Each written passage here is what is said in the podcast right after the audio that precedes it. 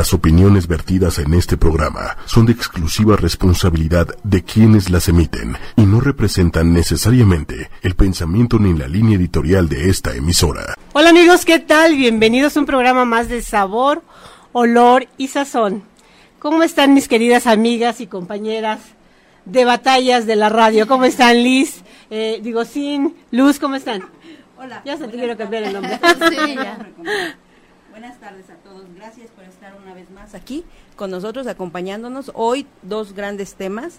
Tenemos invi- una invitada de lujo, tres invitadas de lujo. Una gran invitada, grandes invitados Grandes el día de hoy. ¿eh? invitadas. Y bueno, pues no se pierdan. Y, y como siempre, tomen nota, participen con nosotros, sus dudas, sus comentarios. Así Bienvenidos. es. Hola a todos, mucho gusto en saludarlos otra vez como todos los jueves por ocho y media. Por favor, no dejen de escribirnos sus comentarios, qué les gusta, qué no les gusta. Hoy los temas que vamos a tratar, pues la historia de la gastronomía, de la comida, toda la importancia. Y también un tema muy interesante que es las reglas de etiqueta en la mesa, lo que se debe y lo que no, No se, se debe, debe de, de hacer. Así es, una de nuestras invitadas el día de hoy es Cristina Barros. Ella es periodista, columnista, maestra, investigadora. Eres muchas cosas, Cristina. Bienvenida a Sabor, Olor y Sazón. ¿Cómo estás? están? Muy buenas tardes. Y también eh, viene de un linaje muy importante que ha aportado Sí, mucho. hay la que educación presumirlo, por México. favor. La verdad que yo, este, pues me siento muy identificada porque su abuelo, su bisabuelo, su padre, grandes eh, impulsores de nuestra casa, principal casa de estudios que yo estudié allí. creo, Ciudad en la universitaria. ciudad universitaria Sí. y la Universidad Nacional Autónoma de México, Pues ¿verdad? sí, así es, sí, estamos muy muy identificados con esa esa gran Universidad Nacional Autónoma de México, como no, yo además estudié allí, Sí. entonces, pues sí, una mitad por todos lados.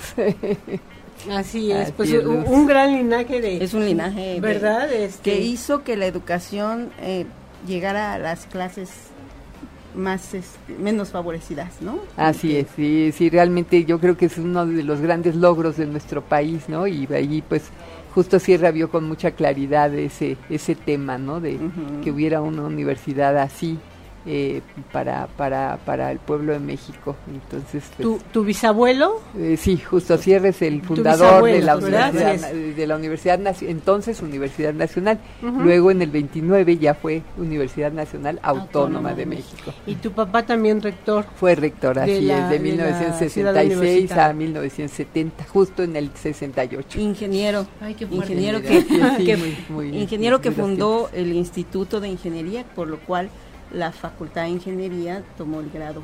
Ya de, de- Facultad, exactamente, ya se hizo facultad, así es. Nada más para que tomen nota de la celebridad que tenemos el día de hoy. Además es una persona muy sencilla, muy querida en el medio, porque tú además eres una gran eh, defensora de nuestras raíces, investigadora, eh, todo lo que tiene que ver con la gastronomía mexicana. No, Y ahorita incluso traes un proyecto muy interesante que yo oí por ahí de los tlacoyos y de la comida del mexicano y de muchas cosas más. Así es, y estamos ya el, el domingo por lanzar la campaña por una tortilla sana y bien nixtamalizada a la manera tradicional. Va a ser el domingo eh, a las 12 del día en el bosque Tlalpan, en el mercado orgánico de, de Tlalpan. Ahí nos van a tener y vamos a lanzar esta nueva campaña. ¿Eso va a ser para todo el público o Sí, que- es sí? abierto, desde Ajá. luego, para el que quiera llegar. ¿Cómo Sí, sí. nace este proyecto, Cristina? Eh, Pues eh, de una preocupación muy grande que es que no estamos comiendo buenas tortillas en México, lo que parece paradójico, ¿no? Es eh, el país donde, donde nace el maíz y, y- y donde nace la tortilla también y resulta que cada vez comemos tortillas de peor calidad.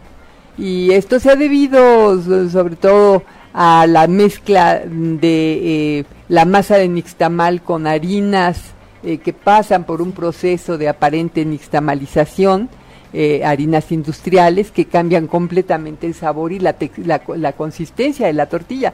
Pero todos sabemos que para hacer un buen taco tenemos que poder enrollar muy bien nuestra tortilla y eso necesita una correa especial y para eso el maíz tiene que estar bien nixtamalizado. Esto es eh, tener la dosis de cal que se necesita, pasar por el proceso de, de hervido y luego de- por la molienda sin ninguna otra cosa, ¿no? Decir, realmente eh, tal como, como lo estoy describiendo. Y en cambio ahora encontramos en las tortillas industriales blanqueadores y toda suerte de químicos y cosas y vemos cómo no duran las tortillas, lo ha dicho Diana Kennedy, si tratamos de usar ese tipo de tortillas para hacer unas enchiladas se nos van a deshacer, no sirven. Resultan chiclosas. Así, y, así es, así es.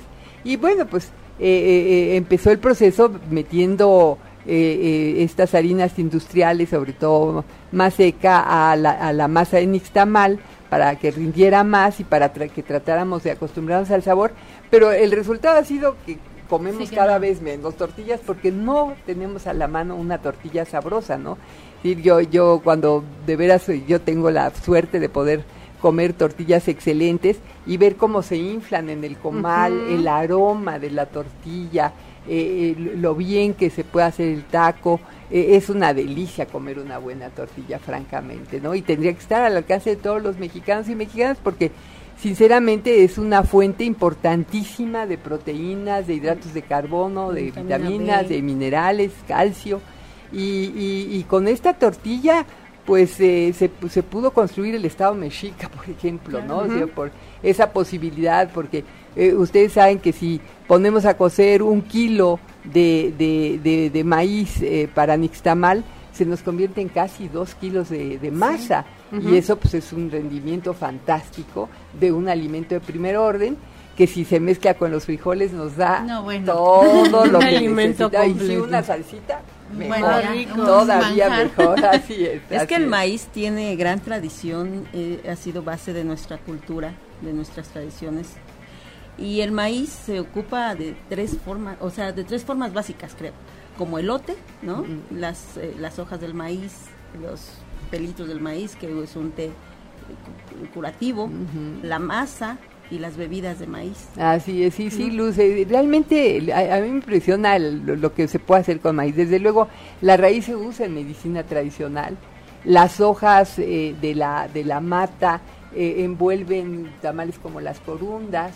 También con ellos envuelven los quesos frescos para llevarlos al mercado. Eh, eh, luego los gilotes, o sea, el elotito tiernito, cuando apenas está brotando, es, eh, se puede comer en salmuera o directamente así de la, de la planta. La espiga y, se, puede, se, puede, usar para hacer tamales y atoles. después, bueno, pues ya viene el elote, como bien dices que asado, pues acaba de ser la elotada de San Miguel, ¿no? Entonces todo el mundo sale en las comunidades eh, a, tostar el maíz, bueno, a, eh, eh, ponerlo ahí, a, tostar también hervido con la flor del pericón, que es su tiempo, el yautli famoso, que le da ese aroma, ese colorcito especial, delicioso, para mí me encanta, anisadito. Y, y, bueno, pues con, con elotes puede uno hacer botanas, ¿no? Puedes hacer los esquites, puedes hacer un pastel de lote, puedes hacer una crema de lote, un atole, un atole, de, un chile atole, para el frito y ahorita la lluvia queda delicioso. Y luego ya pues el maíz, eh, el maíz que tiene también un término bonito, que es cuando ya todo, ya está, digamos, sazón el elote, eh, que, pero un poquito duro, que se llama camagua en algunos lugares, eh, puedes hacer unas gorditas o tlascales deliciosos y tiene una textura que a mí me gusta mucho. Y, luego ya, pues este, los, la mazorca eh, con los granos secos que se desgranan en la olotera y que se pueden eh, conservar así o, las mazorcas completas para eh, luego hacer el nixtamal y o harinas, porque por ejemplo el pinole, pues se hace directamente de los granos así, ¿no? De maíces especiales, porque no todos los eh, los maíces son buenos para pinole. El rojo es el mejor, dicen todos, y, y, hay razones, el rojo y el, el, negro, porque son maíces más suaves de moler y que, son un poquito dulces, entonces es, es especial esto de hacer eh, de hacer el, el, pinole. Ahorita acabamos de presentar en la, en la Feria del Libro eh, del Museo Nacional de Culturas Populares un recetario, el número 77, el recetario Coca, el recetario mezcala de Coca Jalisco. Eh, es decir, el pueblo Coca es un pueblo originario del estado de Jalisco están ellos eh, habitan en Mezcala, que está a las orillas del río Chapala, y eh, el, el, recetario fue coordinado por, Silvia Moreno, una, una, una mujer del lugar, y por Sara Bageller, una investigadora del Instituto de Investigaciones Antropológicas. Y bueno, pues es una maravilla ese recetario porque muestra pues eh, la cocina lacustre y al mismo tiempo la cocina del piedemonte y la cocina de la milpa. Y allí vemos como un día del año se lleva todo el maíz rojo a moler a los molinos y ese día solo se muele ese maíz. Entonces es casi una ceremonia, solo un día, solo maíz rojo, esto es con lo que vamos a hacer el pinole del año, ¿no? Entonces, eh, hay muchas tradiciones alrededor de eso. Y luego, pues sí, la masa se vuelve algo glorioso, ¿no? Porque con masa, pues nada más pierde todo, tlacoyos, para ir a lo del reto del tlacoyo, que es la otra campaña que el Poder del Consumidor ha lanzado para una comida sana, ¿no? Para volver a la cocina tradicional mexicana porque mucho se dice muévete, mídete, pero lo que se debe decir es come comida tradicional mexicana. ¿Qué, qué quiere decir? Come tortillas, come frijoles, come salsa, comen las verduras de nuestra milpa, eh, eh, come, come pues lo que siempre habíamos comido, nuestros deliciosos quelites, que son una fuente de minerales, de, vitaminas, pero además de sabores deliciosos. Y creo que acabas de decir algo muy importante, porque es verdad, antes la gente no se enfermaba y estaba nutrida, o sea, no tenían tantos problemas de enfermedades gastro del estómago o de desnutrición. Y, era porque comían sano, porque de verdad los... Eh, pues los productos eran orgánicos, por así decirlo. Así, eh, lo, normal era lo orgánico. Exacto, y ahora pues al hacerlo tan en producción, pues han venido a meter estas harinas, este pesticidas, exacto, todo, lo tóxico que ahora ves que, que hay obesidad en los niños, que y, y lo primero que te dicen es que no comas tortilla, no comas maíz, cuando una buena alimentación es del mexicano es con maíz. Así es, sí, sí, lo que nos ha dado en la torre en realidad en relación con la obesidad, la diabetes y demás, son los productos industriales, ¿no? son estas mantecas vegetales eh, eh, que, que son un desastre, este, las famosas margarinas vinieron a causar una cantidad enorme de problemas. En Estados Unidos han visto eh, así estadísticamente cómo se disparó la obesidad en el momento en que entraron estas grasas vegetales. Y luego bueno pues muchos azúcares y, un montón de químicos. Yo cuando veo una etiqueta así de más de cinco palabritas digo mejor no me lo como porque quién sabe qué tendrá esto no cuando la comida fresca pues está ahí para nosotros y es un país privilegiado, o sea, te pasas por un mercado mexicano, se te van los ojos, cualquier extranjero enloquece y dice, pero ¿cómo pueden comprar esto y a ese precio? Claro, este, sí se han, se han encarecido algunas cosas, ¿no? Bueno, hemos llegado a tener aguacates de a 70 pesos kilo, pero eh, eh, podemos comer una buena comida sana, fresca, eh, y, y, estos problemas de obesidad y diabetes desde luego se reducirían. Y es importante porque la epidemia está fuerte y los costos sociales y los costos económicos de atender esas enfermedades son terribles. Son, mayores que si hicieran las cosas bien. Así es, producción suficiente. ¿no? Es que por eso hay que comentar mucho de que hay que comprar lo que, lo que se produce en la localidad también, ¿no? Y eso es justo lo que creo que tú tienes ese movimiento también ya de, estar batallando mucho para que la gente otra vez se acerque a los mercados. Acabo de ir yo a Puebla, no, maravilloso, o sea, de verdad como tú dices, entras al mercadito y te, están haciendo las tortillas, los lacoyos, lo que delicioso. Y los olores. sí, claro, claro que sí, no, una maravilla, una maravilla. Y es que si, por ejemplo, tú mencionabas los tlacoyos. Un tlacoyo, si ves su composición, pues es el maíz con todas sus propiedades. Si es de queso, por ejemplo, pues ya está ahí la proteína presente, ¿no? Y si le pones salsa, pues ya tienes ahí este otras propiedades, otros nutrimentos y si a eso le sumas un poco de frijoles, pues es un, un platillo completo, ¿no? Sí, es un manjar. O sea, el, día que lanzamos el reto al tlacoyo, eh, unas personas de, San Pedro Mártir nos prepararon unos tlacoyos deliciosos y bueno, tenían algo, eran de, de, de, frijol, de requesón, como dices, de haba, y luego les ponían ahí unos quintoniles al vapor, o les ponían nopales en ensalada, que es una delicia, un tlacoyo con una ensaladita de nopal encima y luego la salsa. No, pues ¿para qué quieres más? Y es que yo creo que también pasa que no los conocemos los productos. O sea, conocemos los los que siempre hemos tenido en la mesa, como el jitomate, tal vez las lechugas o las tortillas, el maíz, pero todas esas hierbas que sobre todo en el centro del país se consumieron tanto, como mencionabas tú, los quelites, los quintoniles, incluso el mismo nopal, muchas hierbas no se conocen ahora tanto, las nuevas generaciones tal vez no tienen ese conocimiento ni ese gusto. Sí, es, una tristeza, se han perdido conocimientos. Pues eh, las madres hemos tenido que trabajar, nos separamos del hogar, eh, ya no hay ese contacto directo de transmisión del conocimiento, desafortunadamente. Si hemos tenido suerte, pues han sido las abuelas las que nos ayudan todavía en ese paso, ¿no?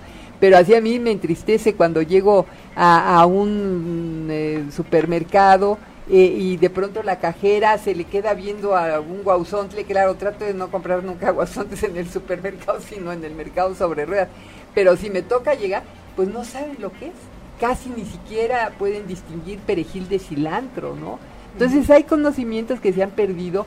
Eh, el, otro día un, un eh, médico que da clases de antropología médica en la Facultad de Medicina, comentaba que eh, a los alumnos de ya tercero o cuarto de carrera les pedían que le hicieran una, entrevista a sus madres para saber eh, eh, qué sabían de curar gripas, de, problemas digestivos y otras enfermedades, digamos, muy comunes y algunas muy tradicionales como el espanto y otras.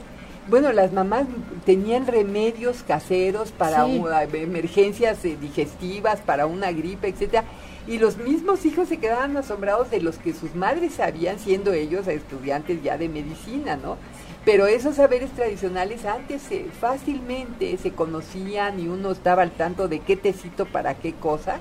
Y ahora pues eso se ha abandonado y, es un recurso fantástico, ¿no? Porque la, la medicina herbolaria tiene una gama de alternativas y posibilidades muy interesantes que, hay que aprovechar. Es que como que perdió prestigio, perdió valor por las nuevas tendencias, ¿no? Porque ahora en un mercado siempre está el puesto de herbolaria, pero como que le tenemos cierto recelo porque pensamos que son hierberos. Exacto, así es. Y yo me acuerdo que cuando éramos chicos, bueno, apenas ayer apenas, este, en muchos eh, donde ibas a comer tacos y todo te, te servían el, el pápalo, tus hierbitas así, la gente mientras te traían estabas ahí comiendo y era muy sabroso eso también. Sí, ¿no? Y eso es a lo que hay que regresar realmente. Así es, así es. Fíjense, hay 300 quelites clasificados allí por el Instituto de Biología de la UNAM. 300, que es impresionante. En todo el país, obviamente, ¿no? Es una cantidad y son verduras eh, que, que, que, tienen todos los nutrientes eh, eh, y, y, nos hemos clavado en las espinacas y si acaso en las acelgas cuando nosotros tenemos una, una gama muy amplia, ¿no? Y entonces tenemos que eh, ir a los mercados sobre ruedas precisamente a em, buscar a las personas que recolectan eh, los, los quelites todavía y los traen frescos, sobre todo en esta época de lluvias, para poder deleitarnos con ellos, ¿no? Y son, son, son francamente sabrosos. Eh, eh, incluso en, en, algunos casos, como en el del nabo, pues estamos comiendo flores, exactamente como cuando comemos un brócoli, que no es más que brotecitos de flores, o el mismo guauzotle, ¿no? Que son, son, florecitas que todavía no acaban de brotar las que comemos y en un chilito pasilla o no ¿eh? tal, vez, tal vez también depende de que ese tipo de guisos o ese tipo de cocciones demandan tiempo y como tú decías, pues a veces la comida rápida resuelve día a día, ¿no? Sí y, no. O sea, yo creo que eh, eh, un sobrino que, me está comentando, eh, mi sobrino Javier, que, que, tenemos una relación muy linda, me decía él que él, va y con 10 pesos de flor de calabaza, 10 pesos de calabaza, una cebollita, 10 pesos de lote ya desgranado que compre en el mercado, se hace una super sopa eh, de milpa y facilísima y de hacer y rapidísima de hacer, ¿no? El chiste es buscar recetas que estén a la, o sea, que sean fáciles. No nos vamos a poner a hacer un mole porque además es- se nos olvida que la No, comida no. mexicana no, no es es decir, pero es que la parte digamos más compleja se hace en colectivo y entonces no se siente el problema, ¿no? Es decir, si están varias señoras, unas tostando los chiles, otras desvenándolos, en fin, otras moliéndolos, y están platicando, y están todas en, eh, alrededor de Sí, aquellas cazuelas, de aquellos, pues se hace muy ameno, ¿no? Y, y bueno, pues finalmente también podemos comer, comprar nuestra pastita de mole en el mercado hecha. y podemos hacer una buena comida. Y de todas formas estamos apoyando, ¿no? Ah, Así Siempre es. alrededor de la mesa está la familia, los amigos. Sí. Entonces yo creo que ese es un buen pretexto para empezar a cocinar como cocinaban nuestras abuelas o nuestras mamás, muchas ya dejaron de cocinar. A mi mamá todavía le gusta hacer el mole, desde ir a, a Milpalta, limpiar los chiles, hacer, y acabo de hacer hace poquito mole, y la verdad es que es algo que se disfruta mucho, ¿no? Porque entonces como que todos participamos y pues eso es a lo que deberíamos de rezar, ¿no? En vez de estar con el teléfono Sí. ahora, ¿no? Ah, es lo que hacemos, yo estaba aquí ahorita con esto. Este, quiero interrumpir tantito el programa porque te mandan saludos Martín Rodríguez, Rubén Santos, Vireca, este Chío Gamero. Dicen que tenemos invitado de superlujo y es, tienen superlujo, toda la razón. ¿eh? Pues muchos es saludos que- a todos y con mucho afecto. Y bueno, tenemos eh, cinco recetarios de nopal para los que quieran. Para los que nos están Para los que escuchando. están escuchando. Hay una mecánica, hay una acuérdense, mecánica. La, la mecánica es escribirnos un mensajito que diga yo escucho arroba sabor olor y sazón en arroba ocho y media. Hay que taguear a un amigo y nos ponen que quieren el, El el- el recetario que nos está dando Cristina. ¿no? El regalo que nos tiene Cristina. Entonces, esa es la mecánica. Cristina Escríbanos. hizo el prólogo, pero también deben de venir recetas muy buenas, ¿no? Sí, De- es un recetario de Colima, de una población nopalera del estado de Colima, y hay otro, la otra parte es un recetario de Milpalta que tiene prólogo de Mar- Marco Buenrostro, entonces entre los dos recetarios pueden hacer con nopal lo que no se imaginan, hasta gelatina. Gelatina. Sí, Sí, de sí, nopal, sí. claro que y sí, tiene también muchos beneficios, o sea, Sí. el nopal que de repente los esta- estaban ya llevando a otros países y nosotros Sí. aquí de verdad teniendo tanta riqueza mm, gastronómica y como tú dices, vas a cualquier lado y encuentras eh, la tortilla simplemente, ¿no? Pero una buena tortilla tiene razón. Sí, sobre todo en las comunidades y en los pueblitos. Ah, es deliciosa, porque es verdad lo que decías al principio, que ahorita compras estas tortillas que ya vienen, o sea, que están en la tienda. Empaquetadas. Sí, y te quieres que- hacer un se- taco y se así. te desbaratan. Pero una tortilla hecha en pueblo así, Ajá. o sea, jamás se te va a deshacer, o sea, es es, delicioso. es. También es muy rescatable que en, que en las urbes todavía hay tortillerías. Claro, claro Sí. que sí, que es, es una maravilla tener esas tortillerías y algunas eh, eh, con, con mucho gusto dicen que eh, la- las hacen de maíz verdaderamente nixtamalizado, ¿no? Entonces merecerían un premio, un reconocimiento especial las tortillerías que nos den buena tortilla, que tengan ese sentido del honor de decir, no, aquí las tortillas son de a de veras, ¿no? Sí, porque, Y- ade- perdón, además las, las refrigeras, las sacas y las calientas y siguen y Ah. recuperan su textura. Así es, desde luego, Luz, sí, sí, sí, sí, deliciosas nuestras tortillas. Oye, Cristina, yo seguramente tú debes de saber este tema también, pero ahorita hablando del maíz, ya ves que está ahorita en boga todo esto de los materiales eh, reciclables, ¿no? Del biodegradables, más bien. Y entonces yo estaba viendo que ya hay popotes de fécula es- de maíz. Sí, sí, o es sea lo que, que, también platos es como creo que también hay, sí o no sé si platos y, de hoja de y todo plátano. o sea que el maíz de verdad lo puedes aprovechar de todas, de las, todas las maneras. maneras, Y, los popotes, bueno, en mis tiempos los popotes eran de papel encerado, ¿no? Y, y fíjense que la palabra popote es un, es un aguatlismo, es decir, es popotl, y eran unas pajillas literal de- que cortabas en el, en el campo, ¿no? Una pajita que te- es hueca por el, Ujú. por el centro, y entonces esa te permitía pues eh, tomar las cosas. Y, y, y, y luego pues vinieron estos popotes ya un poquito más industriales de papel encerado, pues que eran una maravilla y de repente nos llenamos de plásticos y de Sí. tortuguitas este, dañadas por Sí. estas horrendas cosas.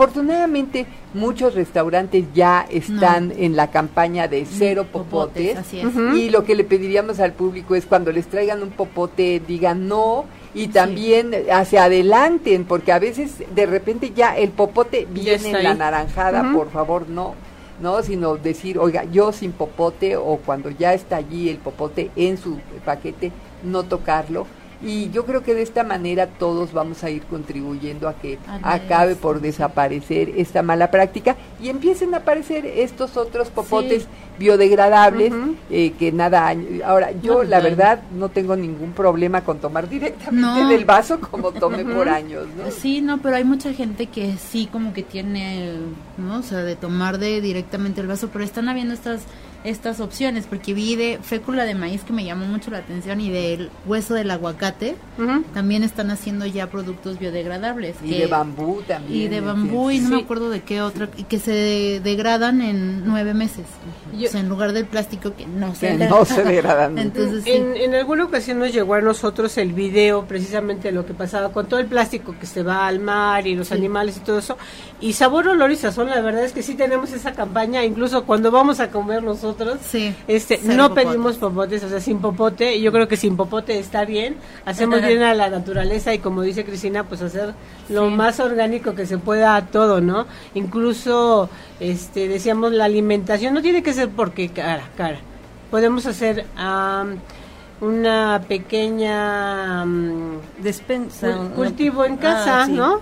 inclusive, Se puede, es muy fácil, no tiene tanta complicación. Así es. Últimamente se está haciendo eso, ¿no? Sí, sí, de cultivar por lo menos tus, eh, eh, condimentos, ¿no? las, las famosas hierbas de olor, tener tu mejorana, eh, tu albahaca, tu perejil, tu orégano, en fin, esto lo puedes tener, tu romero lo puedes tener en macetitas sin problema y es una, además la frescura que te da eso. Pero sí tienen que este, preguntar muy bien cómo cómo se cuidan porque yo tuve una plantita de chiles y se me secó porque no la supe cuidar bien. Tienes la ahogabas, la ahogabas en agua. a lo mejor la regaste de ahora sí que la regaste. ahora sí la regué completamente. Pero sí es muy importante, ya que los tengan, pues que sepan cómo, cuiden. cómo cuidarlos. Y perdón. Es muy sencillo, en realidad yo, este, dice mi mamá que yo tengo el dedo verde, pero me da mucha risa, dice es que, luego nada más es tantita agua, yo sí le hablo a las plantas, este, no, tantito poquito de cariño y se te dan. Mi, mi mamá tiene jitomates en la casa, tiene chiles, hay manzanas, hay varias cosas que nosotros, mi papá ya falleció, pero en una temporada se daba tanto lo, en los árboles frutales que teníamos que hacían mermeladas y luego las regalaban. Y eso era algo que todavía extrañamos a la fecha, ¿no? Porque eso es algo como muy natural que uno puede hacer y eso era además dar un buen regalo, claro. ¿no? Deberíamos de tomar cursos contigo, Cristina, para que nos enseñaras cómo volver a lo más tradicional de, nosotros, ¿no? Sí, pues yo, yo, creo que eh, no es no es demasiado difícil, yo creo que eh, es simplemente eh, revisar un poco qué es lo que hay en la mesa y luego cuánta basura generemos, ¿no? Ese es un indicador impresionante. Eh, eh, una, maestra, Luz María Salas, hizo un libro interesante de, nutrición y ella se fue a pueblos de Oaxaca y con una campaña que era cero basura. Y entonces trabajó en varios municipios de Oaxaca y se convenció a los maestros de apoyar el proyecto y entonces hicieron huertos escolares. Y se trató de reducir la basura en la población al máximo posible. Y llegó un momento en que los mismos pobladores no permitían que llegaran ciertos refrescos que ya sabemos cuáles son, que nos hacen mucho daño, y, o les decían, si no recogen sus botellas, o sea, todo su PET, todo su plástico, simplemente aquí ya no vuelven a entrar pero eh, los resultados en salud fueron fantásticos, ¿no? Porque los chicos empezaron a aprovechar mejor las cosas, las mamás recuperaron recetas que allí estaban, es nada más buscar un poquito en la memoria y, empiezan a brotar. Y con algo muy sencillo se puede hacer una buena cosa. Alguien decía que hicieras un experimento o una observación de ti mismo viendo tu basura orgánica y tu basura inorgánica. ¿Cuál cuál, de las dos botes tenía más. Entonces ahí es un buen indicador de lo que estás consumiendo y de lo que estás generando como ser humano, ¿no? Así es, porque además, fíjate, la basura orgánica se puede convertir en abono. ¿no? Y la otra, pues quién sabe qué va a pasar Claro, con ella. Entonces sí, allí, allí mides mucho de qué estás haciendo, ¿no? Y ese, ese es un buen indicador, un detective que quisiera saber, a ver, ¿qué comen en esta casa? Pues Ujú. con irse al bote de la basura podría descubrir bastantes cosas. Entonces esto que planteas es como hacerle uno mismo un poco al su Sí, claro. detective y decir, a ver, a ver en, A en ver qué qué estamos. ¿Cómo desayunas, comes y cenas? A ver, platícanos, Ah, Cristina. no, bueno, yo, fíjate, yo empiezo mi mañana eh, eh, con una muy, bu- un, con un buen desayuno. Les describo hoy. Hoy me hice unos eh, huevos en chile huevillo, o sea, en salsita de jitomate, y junto con eso eh, me comí un- unos nopales, eh, o sea, en un sope, o sea, eh, sope con frijolitos, queso, nopales, y le puse un poco de chile huevillo, el resto me lo comí así a tenedorazos, Ujú. y junto con eso me comí una sopa de zanahoria. O sea, yo así desayuno. O, sea, o- o- o desayuno, un día son huevos, eh, pues con frijoles, con eh, eh, nopales, con algún quelite, eh, eh, pre- preparados de alguna manera. Eh, eh, y siempre una verdura adicional y una sopa. Y yo meriendo una sopa, o sea, casi es lo único que meriendo, ¿no? Este, una, una sopa, a lo mejor mi hija me trae de Querétaro unas tostadas de maíz azul deliciosas y me como a lo mejor una sopa con una tostada de estas. Y la comida es eh, pues siempre una sopa de verdura, luego alguna carne guisada, una verdura más y yo el postre lo como a media tarde, o sea, no en la no junto con la comida. Ni empiezo nunca la- la- el desayuno con fruta. La fruta me la como a media mañana, ¿no? Sí, este, ya unas horitas después. Y eso es una maravilla, ¿eh? Porque la verdad es que pues me siento bien, siempre estoy ágil, ¿no? Y, Con mucha energía. y con mucha energía y pues no sufre mi, mi estómago, es feliz. Fíjate. Oye, les voy a repetir, me están preguntando otra vez la dinámica. Acuérdense, es yo escucho arroba sabor, olor y sazón en arroba ocho y media, taguean un amigo y nos escriben que quieren el regalo que nos trajo Cristina. Que son cinco recetarios Así es. de El receta. receta- el recetario del nopal, Del es- nopal. es uno de los recetarios de Conaculta de la, co- de la colección Cocina Indígena y Popular. Así es que valen ya saber mucho la pena como todos nuestros visitantes es. aquí a ocho y media y en Sabor, Olor y Sazón. Siempre nos traen cosas muy interesantes. Sí. Estuvo también con nosotros este Víctor Hugo Aguilar, eh, tú lo debes de conocer también. Este y también nos, nos regaló un libro con unas recetas muy buenas, ¿no? Él vive en el centro histórico y bueno, pues ahí es una y, y tiene una historia culinaria de familia que hace que se combine muy bien sus recetas con la historia. Está muy muy interesante el libro. Oye, y lo que pasa es que luego también nos sorprendemos porque decimos, ay, qué delicia los quelites, que pues es que eso era lo que comíamos, ¿verdad? Sí. O vamos al pueblo y decimos, oye, me comí unos lacoyos, no, pues lo que, lo que comíamos, No, y luego la que fruta, no se nos olvide la cantidad de frutas que tenemos en México ¿eh? y que son todas, pues, van con la temporada. Casi todas ¿no? originarias. Eh, ¿verdad? casi todas originarias y ahorita ya em, va a empezar el tiempo de los ponches, ¿no? Con guayabita, Sí. deliciosos, con su canela, eh, eh, con Ay, sí, la pasa, ¿no? sí, ay, me- sí, ya se está acabando el Ya, año. ya, cuando Ya hablamos de acabando. ponches, piñatas, Sí, posadas, sí, ya. sí, sí, sí, sí. Empezamos con el puente. Sí. Exacto. sí. Oye, Cristina, pues qué gusto que hayas estado con nosotros. Dinos, por favor, tú, eh, ¿dónde te puedes alguna consulta? Eh, a lo mejor una clase, tú escribes, platícanos. Todavía tenemos muchas cosas que hacer a mi correo electrónico, Ujú. ahí con mucho gusto eh, los atiendo. Sí contesto los correos. Ahí va a aparecer en pantalla y si no yo ahorita rápidamente se los voy a proporcionar. Este, la verdad es que tiene mucha información muy valiosa Cristina. ¿Existe, perdón, ¿existe alguna página que puedas recomendarnos donde vengan recetas de este tipo? No, no, no, sí, no, no la sitio. conozco, no, no, no, sinceramente no. Pero libros sí, Pero bueno, ahí, sí. ahí, ahí, hay, por ejemplo, toda esa, esa colección de, de- de cocina indígena y popular es muy interesante. Algunas recetas son difíciles de hacer porque son productos locales, pero hay otras que fácilmente podemos hacer eh, en cualquier cosa de ponernos a ojear y ir de- seleccionando de ir a algunos. Google, ¿verdad? Eh, eh, hubo una colección muy bonita que se llamó Y la cocina se hizo, eh, que sacó el ISTE. Me acuerdo que vendían los recetarios a cinco pesos, era una maravilla. La cocina se hizo fácil, la cocina se hizo económica, la cocina se hizo saludable. Es, es, ahí hay, hay, hay una, una buena porción de recetas eh, muy fáciles de seguir.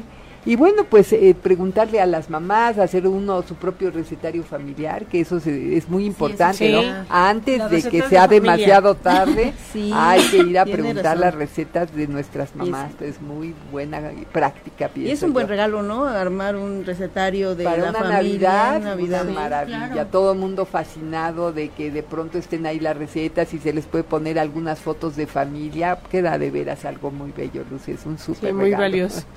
El correo de Cristina es eh, marcri44 arroba yahoo.com punto mx. Ahí le pueden escribir, preguntar. Cristina es una enciclopedia viviente con un linaje y un acervo cultural muy importante.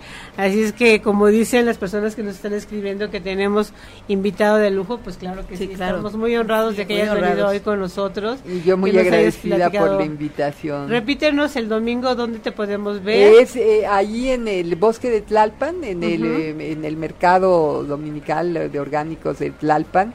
A las 12 del día vamos a empezar y estaremos ahí, pues todas todas las compañeras y compañeros que hemos estado trabajando en esta campaña por una tortilla sana y bien nixtamalizada. Entonces, eh, pues va a ser el lanzamiento y ahí vamos a tener una cata de tortillas para que a aprendamos y todo. para que aprendamos Para a comer realmente una buena tortilla y podamos distinguir porque ya a veces se- hasta se nos Sí. olvida, ¿no? Así es, el otro día también, eh, en el primer programa tuvimos Así un es. invitado que nos platicaba de, y lo hemos mencionado varias veces, se fue a Europa a vivir y que lo que más extrañaba era la tortilla.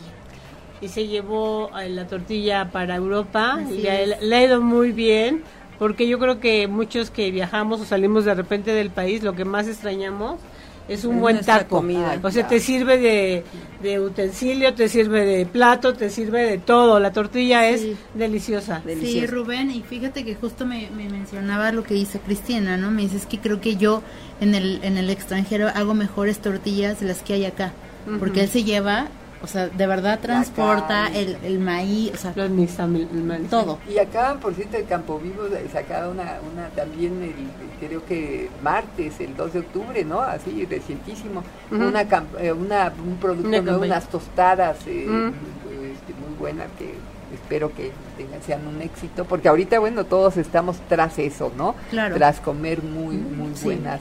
También muy promoviste buenas una campaña que se llamó Sin maíz no hay país. Bueno, esa sigue viva. O sea, Ajá. nosotros seguimos en nuestra campaña Sin Maíz No Hay País. Esa campaña nació hace 11 años. Tenemos 10 años de celebrar el Día Nacional del Maíz los 29 de septiembre.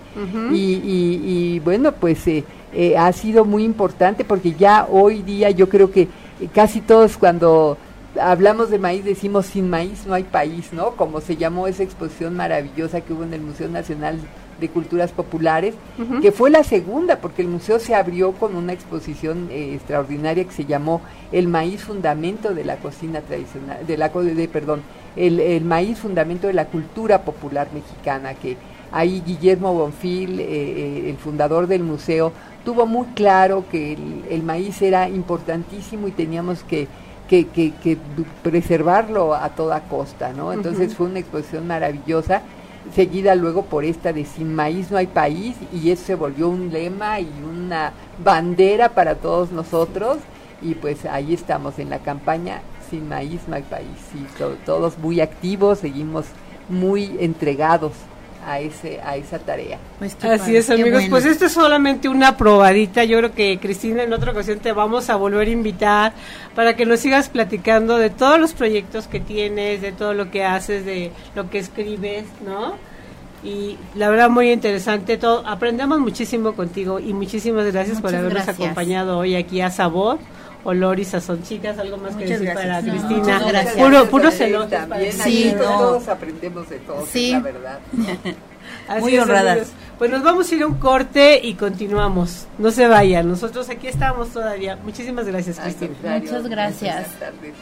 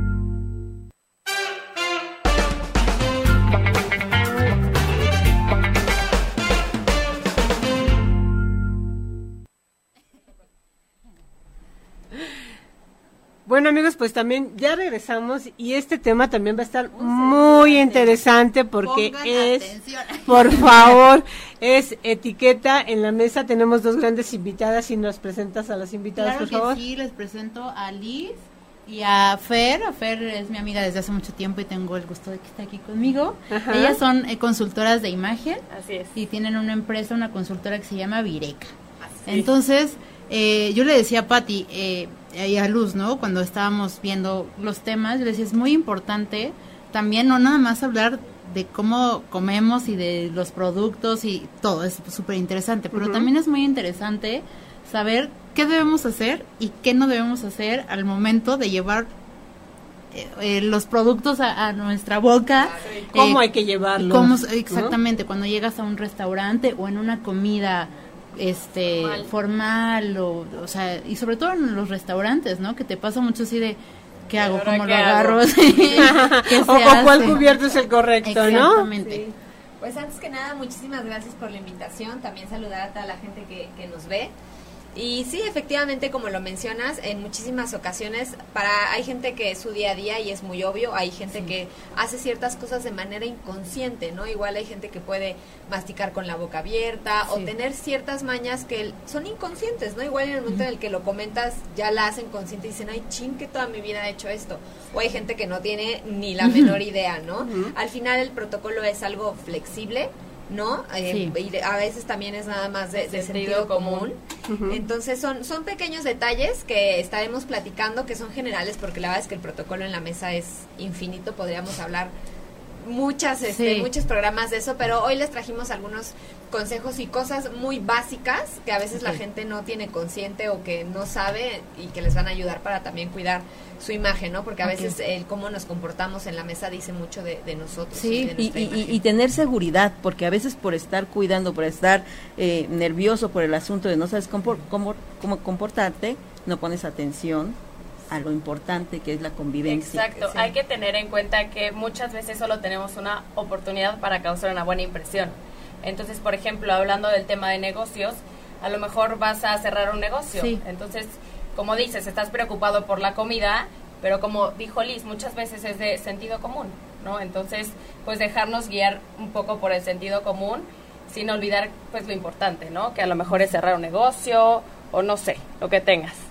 Pero sí es muy importante pues conocer estas reglas y no está de más platicarles un poquito. Sí, pues a ver, ¿cuáles Bueno, a ver, así? empecemos por lo más básico. Ustedes tenían creo que unos 10 o 12 puntos Sí, que nos iban a dar muy puntos. básicos como para que lo tomemos en cuenta y sepamos comportarnos muy bien en la mesa, ¿no? Sí. Bueno, algo de lo que hablan mucho es la parte de los codos, ¿no? Que siempre desde Sí. niños cuántas veces nos han dicho, los codos no van en la mesa. Y efectivamente, durante los alimentos, los codos no van en la mesa. Sin embargo, cuando es entre, ¿no? Antes de la comida o después en la sobremesa o durante platos, claro que se puede, ¿no? De pronto que hagas algún comentario y te recargues en lo que te sirve, ¿no? O sea, sí, sí se vale, en, no durante la comida, pero en esos puntos sí se puede, ¿no? Ujú.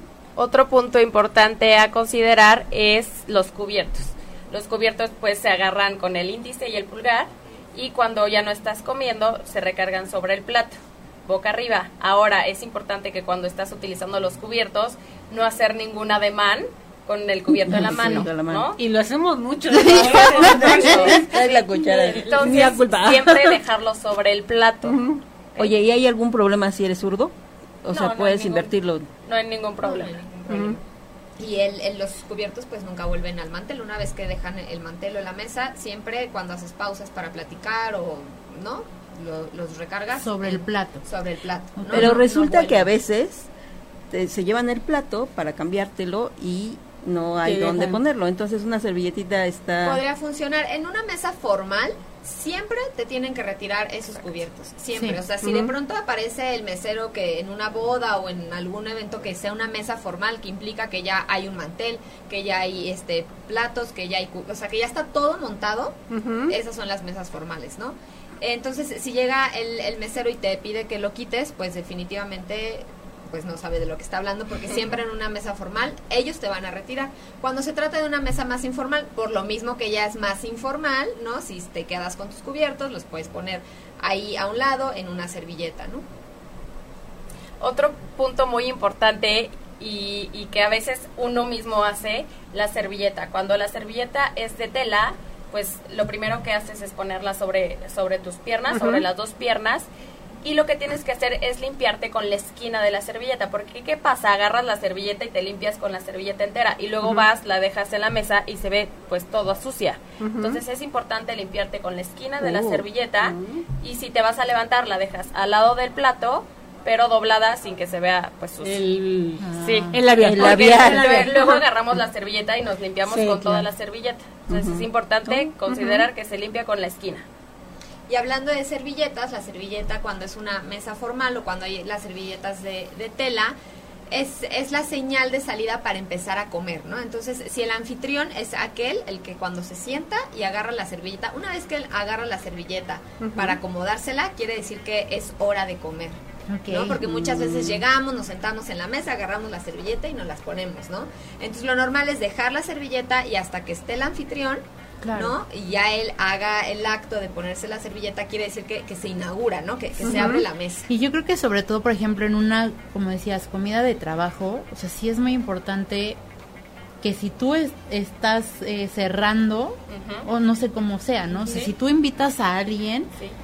es, esperar que él empiece o tú empiezas o cómo va ahí. Pues en ese caso, cuando tú eres la persona que invitó, te conviertes en el anfitrión. ¿no? En lo social, cuando tú le dices a alguien, oigan, las invito a comer, es de que la- las estoy invitando, voy a pagar. Si no les digo, vamos a comer, ¿no? Ajá. Y en el caso de, de- de lo profesional, cuando si yo soy la interesada en cerrar un negocio, yo soy la anfitriona y yo soy la que va a pagar, yo soy la que va a inaugurar la mesa, yo soy la que va a llevar va a llevar todo, ¿no?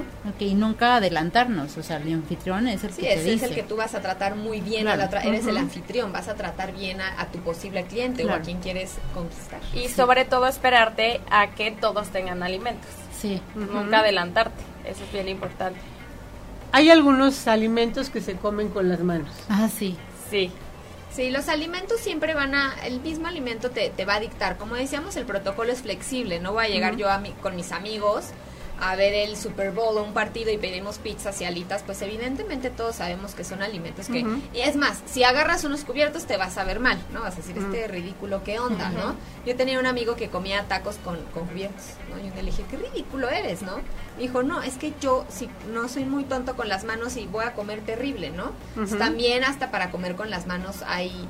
Hay que hacerlo de buena manera, pero efectivamente hay alimentos que no se comen con cubiertos, que yo creo que la gran mayoría sabemos cuáles son. De hecho, también eh, los platos siempre hay que co- hay que empezar de afuera hacia adentro, ¿no? Y siempre los cubiertos van a ir en orden conforme vayan llegando los alimentos. Y cuando vemos un cubierto extraño, quiere decir que nos van a traer algún alimento que es distinto, ¿no? La Sí. verdad es que ¿Y es, ahí qué es haces? cuestión de, de ir observando al otro y como tú decías en un principio, también es de seguridad. Sí. No, hay ocasiones donde si tú estás muy seguro de lo que haces el de al lado, aunque lo estés haciendo mal, el de al No lado te va a dar- no seguro lo te va a hace. preguntar y te va a seguir. Yo antes de estudiar eh, consultoría en imagen pública, al principio, las primeras clases, las- primer semestre que nos daban estos tips en la escuela, pues si yo decía que estudiaba eso, yo llegaba muy segura porque la gente ya me veía y decía, yo todavía ni me graduó y apenas llevo un día de clases, pero yo muy segura decía, ¿no? De, ah, esto se hace así, yo muy segura, agarraba y pues la gente te ve, o sea, la verdad es que luego los demás no saben. Sí. Si la, si la riegas tam- tampoco, Tampoco es tan sabe. grave, al menos que Y estés cuando no sabes, es que sí eh, puede ser como dices, llega un utensilio raro y vas a comer algo raro.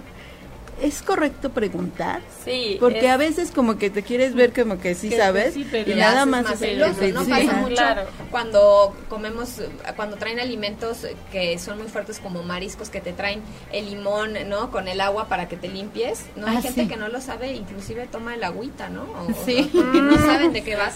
Y la verdad es que no importa, es mejor preguntar, siempre es mejor preguntar. Yo y creo que sobre todo, ¿no? y sobre todo también pasa si vas a otro país, ¿no? Que pasa que no conoces las culturas ni los protocolos. Entonces, hablando en el tema de negocios, sí es importante antes investigar cómo es la cultura, cómo son los protocolos en los otros países. En el tema de negocios, en los sociales mucho más, pues mucho más abierto y mucho más flexible. Algo que es muy diferente con nuestra cultura, por ejemplo, con los japoneses, ¿no? La forma de comer los alimentos. Sí, sobre todo, por ejemplo, en la cultura asiática, la cultura japonesa, el hacer ruido con la boca es muy normal, ¿no? Yo alguna vez eh, fui a Hong Kong y allí de Todos. repente estás escuchando, todo el mundo está haciendo ruido con la boca. Es impresionante. Y yo así de, ¿pero qué es esto? Pero es muy normal allá. Entonces sí es importante conocer los protocolos y las culturas de, de los otros lugares. Y también en Japón sé que se sirven porciones muy pe- pequeñas. muy pequeñas. Y nosotros, Estamos acostumbrados a... Que es muy que vasto. tampoco muy vasto. es muy bien visto, ¿no? No, que por ejemplo vas... Eso también a lo que vas ahorita, o sea, siempre me- siempre hay el dicho de no te termines todo, o sea, se tiene que sí o La no. gente cree eso y, y es como un- una mala idea que tenemos porque hay que en, en cosas formales tampoco vas a chopear el pan, ¿no? Ajá. En algo, en una cuestión más informal, en tu casa, entre amigos, pues tal vez sí, hacemos mucho lo del pan. No vas a dejar el, el plato de que parece que no lo usaste de lo limpio que está, pero puedes, ¿no? Y en el caso de, de cosas más formales, también puedes este, terminarte lo que lo que hay, no tampoco limpiar el plato con el pan ni el plato de la sopa hasta donde te alcance la cuchara, nada de, de agarrarlo ni el, el único punto donde tú puedes tomar el plato y llevarlo son aquellas que tienen orejita, Ok. ¿no? Ellos, pero lo demás nada, o sea, jamás el plato ni, ni voltearlo Menos, con la aquí cuchara, me ¿no? termino la sopa. Entonces, este, vol- ah, vol- volviendo al tema de este, de, ¿qué estábamos? Se me fue. Me Es que te interrumpimos, Liz. Sí, te interrumpimos. De, del, del, del plato, ¿no? ¿Qué, qué Sí, que, Sí. estábamos hablando de... De utensilios extraños que Ajá. te llevan a la mesa. Pero, ajá, de, entonces, de comer muy vasto. Ah, de comer muy vasto. Entonces Sí. creen que, que se tienen que, que, acaba- que dejar algo para que no digan, ay, este que atascado, que glotón. No, Ajá. al contrario, si tú dejas es una señal de que tal vez no te gustó, Ah. de que no. Lo mismo pasa con cuando condimentas la comida o pides la sal, ¿no? Sí. Mucha gente todavía ni lo prueba y ya, ya, ya le echó sal. También es como un poco de mala educación porque estás mandando esta señal de, ay, no te quedó bien, eh, le faltó sal. ¿no? Ah. Antes tráeme la sal porque no te quedó bien lo que me preparaste. Sí, yo conozco ¿no? mucha Entonces, gente que acabarte nada más y esa idea de, de dejar es, es, un, es una percepción errónea que hacemos sobre todo en México y en algunos países de Pero fíjate Latinoamérica qué importante lo que dijiste, pero yo sí conozco mucha gente que, o sea, ni siquiera Ha probado. ha probado, ya le pusieron limón, ya le pusieron sal y yo, Así somos. no, y yo mayoría. no, pruebe la Sí, comida eh, como muchas es. veces ni siquiera regañan, el salero en la mesa Sí. y todavía lo pides. Sí. Eso Es también doble, es de es- es- pésima es como doble Sí. grosería como diciendo ay ¿Ven? no te ¿Ven? bien Oye, pero hay otra cosa, que también en tu casa te dicen, te acabas todo, no te levantas hasta que... Entonces luego dices, oye, ya de grande voy y me tengo que terminar todo, no me tengo- o sea... Sí, la verdad es que por educación hay que terminarse lo que te sirven, no hay que dejar el plato, Plato limpio, limpio, chopeado este con el pan y terminar, ¿no? Y, y ya. Oigan, quiero interrumpir nada más para saludar a la gente que nos está escribiendo.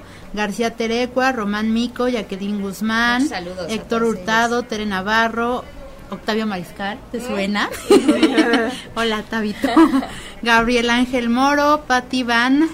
Eh, muchas gracias a todos por los que nos están escribiendo, nos están viendo. Por favor, compartan para que más gente nos, nos vea y sus comentarios y todo. Recuerden que nos tienen que escribir, yo escucho sabor, olor y sazón por ocho y media, arroba ocho y media, y tienen que taguear a un amigo para llevarse los recetarios y también si quieren consejos de nuestras invitadas, también Así es, ellas claro con mucho sí. gusto.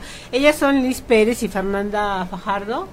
Y este y bueno, pues ellas nos van a ayudar, así es que si de repente tenemos una cita de negocios o, o algo importante y no sabemos cómo vamos a actuar, mejor más vale preguntar antes, investigar un poquito, claro sí. Este, ¿cuáles son las redes sociales de ustedes? Nos pueden encontrar en Facebook y en Instagram como arroba Vireca Consultoría. Ahí nos pueden encontrar. Y también en YouTube subimos consejos de imagen todos los, miércoles. Es una cápsula que se llama Vireca Streaming. Y ahí pueden encontrar todo para cuidar su imagen. Ahí se los vamos a poner para que después nuestros amigos Sí. de Sabor, Olor y Sazón también Claro. eh, pregunten. Sí, siempre hay alguna todo. duda, siempre Sí, hay siempre alguna hay duda. dudas. La verdad es que el tema de la imagen es No, bueno. Es un mundo, es súper amplio. Mucha gente cree que solo se trata de, de la cuestión estética, Personal. de la cuestión física, y la verdad es que es todo mundo, ¿no? Al final, es, de nuestra imagen Sí. es nuestra principal herramienta para proyectar, ¿no? Y a través de ella podemos lograr muchas cosas. Oye, por ¿Dónde- ejemplo, ay, perdón, Perdón, perdón, no, no, no, no, tú, Patito. ¿Dónde Patito. estudiaron? Es una escuela que solo se dedica a impartir clases de imagen pública, se llama Colegio de Consultores en Imagen Pública. Ujú. Somos tres socias, las tres estudiamos la licenciatura ahí, después hicimos la maestría y tuvimos la oportunidad de trabajar ahí dentro del colegio. Y ya después salimos y pusimos Vireca Consultoría. Porque esto realmente, digo, es nuevo, ¿no? Para Es relativamente nueva la carrera. Ya lleva tiene como, 15, no, como 20 años. Ah, Sí.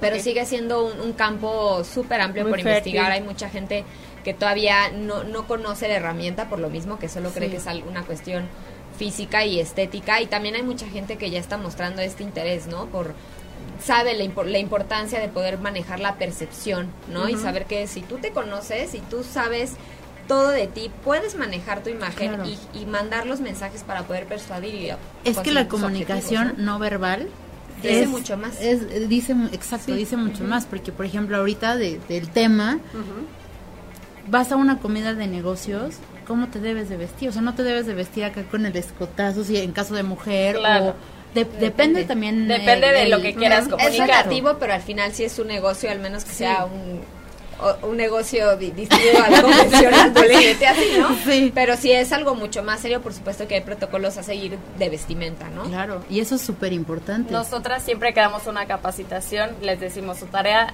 de hoy en adelante, cuando se vean al espejo, en lugar de decir cómo me veo, es decir qué quiero proyectar a partir de hoy. Sí, que, que estoy comunicando, sí, qué exacto. mensajes estoy enviando con, con lo Así que- va a ser de hoy en adelante. Es que el Sí. protocolo en la mesa tiene su... ah, es Antes tienes que ver cómo te vas a vestir Claro. y luego ¿Y cómo te vas a comportar. comunicar? Sí, lo No importante es que cómo quiero comes. comunicar a partir, pues a partir de, de que tomas una, una consultoría de imagen, es saber y empezar a ser consciente de los mensajes que enviamos a través de la vestimenta, del lenguaje corporal, de lo verbal, del contacto visual, de todo. Siempre estamos comunicando. Y ahora más que nunca, porque estamos en un mundo globalizado, ¿no? Totalmente. Ahorita Sí, sube rápidamente digital. un video, este, Sí. estás hablando con alguien en una videoconferencia en- del otro lado del mundo, entonces yo creo que esto se ha vuelto muy importante y como ustedes dicen, es un campo todavía muy fértil.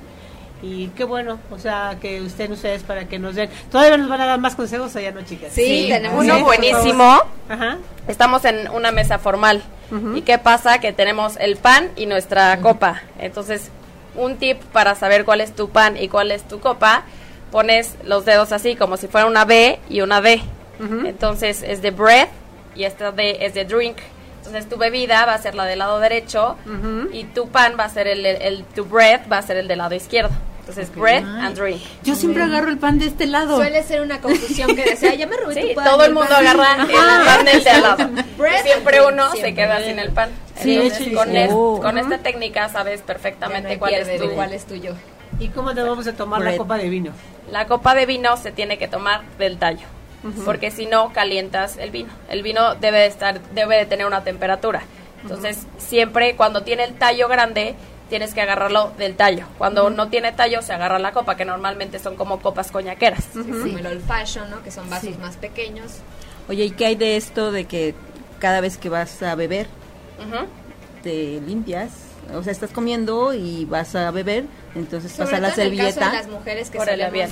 el, el labial, ¿no? Lo mismo del tip de la servilleta, que ya tienes tu esquinita ubicada de cuál estás utilizando, ¿no? Antes de un poco para no dejar tanto labial y pues también suele pasar que se puede quedar ahí la comida. Entonces sí, efectivamente es importante antes de beber y que también cuando estás comiendo obviamente no hablas con la boca llena y tampoco bebes, ¿no? O sea, lo haces ya que no tienes nada de comida en, en la boca. Y tampoco supongo este llevar bocados grandes.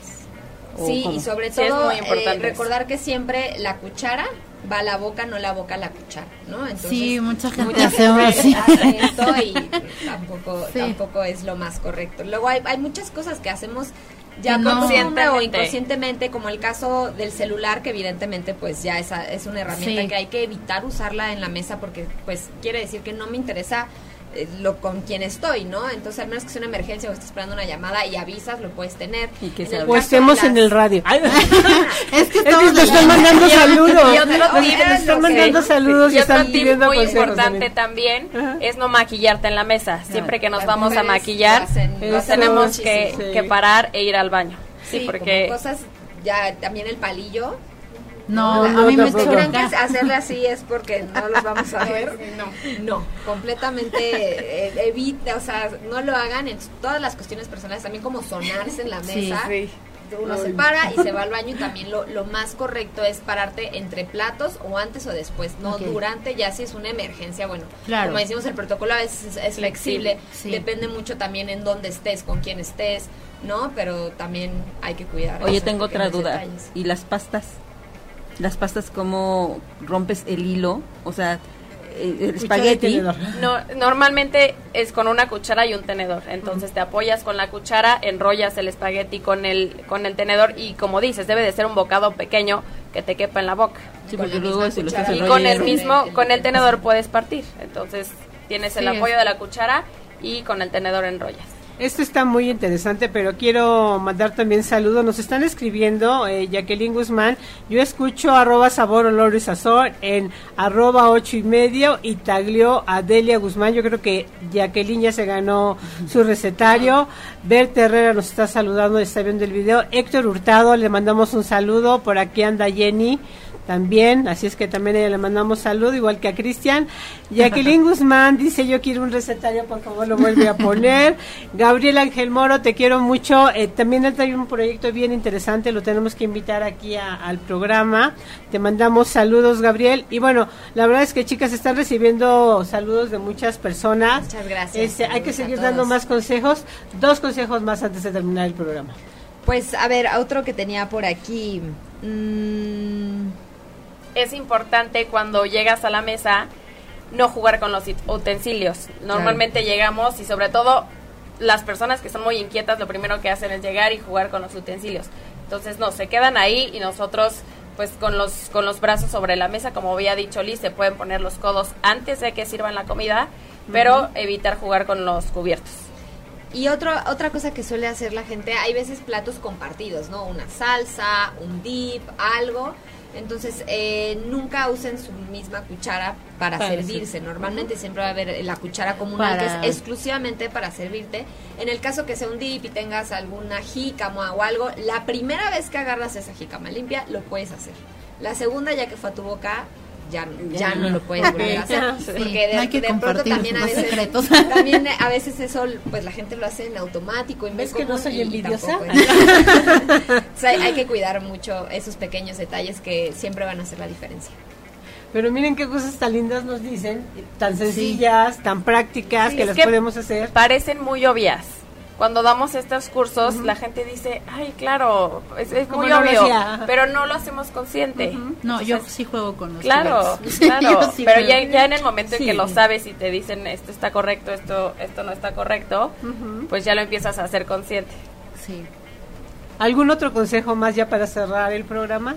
Pues en general que recuerden que el, el protocolo es flexible, que siempre hay que nada más a veces recurrir al sentido común, como hablábamos la parte de la seguridad, si ustedes hacen la cosa, las cosas con seguridad nadie les va a venir a, a debatir que esté incorrecto y que cada vez que no sepan algo pregunten, que investiguen mucho porque al final Claro. están enviando un, mensajes ¿no? y percepción de, de- de su imagen. Entonces todo lo que hacen, todo lo que dicen, cómo se visten, cómo se comportan en la mesa, va, va a decir mucho de su imagen y eso va a poner una palomita o un tachecito en sus objetivos, tanto profesionales como personales. Después que nos digan cómo nos tenemos que vestir. Claro sí, ya- Van a estar más que invitadas. sí, Ay, gracias. Y venimos. todos los que nos están escuchando eh, a través de Sabor, Olor y Sazón, por favor repítanme las redes sociales, a dónde escribimos, si tenemos alguna duda, por favor. Claro Claro que que sí, estamos en Facebook e Instagram como Vireca Consultoría y los miércoles subimos consejos de imagen en YouTube como Vireca Streaming.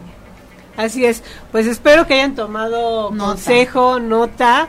Este, la verdad es que estuvo muy entretenido. Está muy interesante. Yo quería leer, hablando de nuestros pueblos prehispánicos, hay una, un- una narrativa que hizo eh, Fray Bernardino de Sagún, que fue nuestro cronista, uno de nuestros cronistas, y hablaba de los consejos que le da el padre o el jefe al hijo. ¿Lo puedo leer? Lo voy a leer textual porque además dice, seas... eh, Seas ovisado, hijo, no comas demasiado rápido, a la mañana y a la noche. Sé templado en la comida y en la cena, y si trabajaras, conviene que almuerces antes de que comience el trabajo. La honestidad que debes tener en el comer es esta. cuando comieres no comas muy a prisa, no comas con demasiada desenvoltura, ni des grandes bocados en el pan, ni metas mucha vianda junta en la boca, no, lo, eh, no te ah, aboraces, ni tragues lo que comas como perro. Comerás con sosiego y con reposo y deberás con templanza cuando bebieres. No despedaces el pan ni arrebates lo que está en el plato. Sé sosegado tu comer porque no des ocasión de reír a los que están presentes. Al principio de la comida, lávate las manos y la boca, y después de haber comido, recoge lo que se ha caído al suelo y barrerás el lugar de la comida. Y después te lavarás las manos y la boca y limpiarás los dientes. Estas normas eran un consejo de nuestros pueblos prehispánicos y que tienen gran vigencia. Sí, sí. así como hay normas que se mantienen, como el manual de Carreño, hay normas que le sí te ríes, ¿no? De que ya son completamente obsoletas, pero hay, hay No, y que nunca pasan de moda. Muy Que al vigentes. La es que la buena educación nunca va a estar de más. Exacto. ¿Cuál sería un buen libro que nos pudieran recomendar para para ver, bueno, aparte de escribirlos a ustedes desde Claro. luego, de repente algún buen libro para reglas de etiqueta. Hay varios, ahorita no me viene alguno a la mente. Em, y justo el otro día estuve ahí. Yo tengo uno de Gaby algunos. Vargas que de repente tiene muy buenos Gaby Vargas es sí. excelente. La verdad es que ella sí. también en cuestiones de imagen es, pues es también Sí. una de, De es las una pioneras. de las pioneras, ¿no? En este Así tema es. Que también tiene bas- bastante información acerca de eso. Les vamos a mandar una lista, se Sí. los prometemos de, de- de lo que nosotros les que les No, y más consejos, por favor. Sí, claro. sí, que para la que sí. próxima de, de vestir. Así es. Pues miren, yo les voy a platicar antes de irnos del programa. He tenido visitas este, de familiares que vienen del extranjero y que los hemos paseado, les hemos hecho un tour eh, gastronómico y cultural eh, por algunos lugares cerca de aquí de, de la ciudad. Fuimos a Puebla y hemos ido a algunos otros lugares más a comer. En un ratito más nos vamos a ir también hacia la catedral y Han sufrido mucho. No hemos sufrido. La verdad yo sí porque eh, estaba dieta. nutrióloga, rompí todas las reglas, me confieso. Y hoy nos acompañan este Cristian, que es mi hijo, y mi Jenny, mi sobrina. Pasen por favor nada más para que los, pres- los presuma rápidamente. Pasen por acá, yo sé que estaban escuchando, la verdad es que Muy atentos. la familia es un pilar muy importante de cualquier cosa, igual que los amigos. Entonces, este, yo quería presentarlos así rápidamente. Este, ellos, eh, mi hijo me acompaña y mi sobrina pasa Jenny, por favor. Pero Está no- feliz no- de ah, sí, estar aquí en México comiendo tortillas, salsas, molitos, de todos. Bueno, pues ellos, ellos están ahora con nosotros. Este, muchas gracias chicas por acompañarnos. Gracias la verdad es que es un placer haber estado con ustedes. Este, Muchas, muchas pronto repetiremos, ¿eh? Con todos nuestros invitados siempre de decimos. venir aquí. Así es que Porque muchas siempre gracias. nos quedamos cortos en tiempo. Sí, nos falta tiempo, pero tenemos un productor que es un adorado y que es Manuel Méndez y que siempre nos está apoyando, aunque nos pasemos la hora y aquí nos siguen mandando saludos. Así es que muchas gracias a todos. Esto es Sabor, Olor y Sazón. Gracias Liz, gracias Fer. Muchísimas Gracias. gracias, Luz. Gracias, Cristian. Jenny, ni siquiera dijeron un hola. Ah, sí. Hola. No puedo creer, Cristian, que te chives cuando Ah, tu mamá. No, no, creo, no, no puedo creer. ¿Sabes qué? Me preguntaban en alguna ocasión. Dice, oye, ¿cómo le haces? ¿No te da pena hablar delante de tanta gente? Le digo, no, pues me imagino que están desnudos y yo soy la única vestida. Así que no me importa.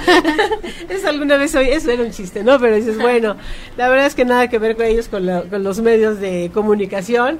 Pero para mí los quería presentar y es un gran orgullo. Gracias, chicas. Muchas gracias a ustedes. Y gracias a todos ustedes amigos por habernos acompañado a un programa más de Sabor, Olor y Sazón. Nos vemos hasta, las, hasta la próxima. Jueves, jueves. 6 de la tarde. No falten. Así Los es. esperamos. Nos esperamos. Muchas gracias. Bye. Y gracias Manuel por el tiempo extra. Si te perdiste de algo o quieres volver a escuchar todo el programa, está disponible con su blog en ochoymedia.com. Y encuentra todos nuestros podcasts de todos nuestros programas en iTunes y Tuning Radio. Todos los programas de ochoymedia.com en la palma de tu mano.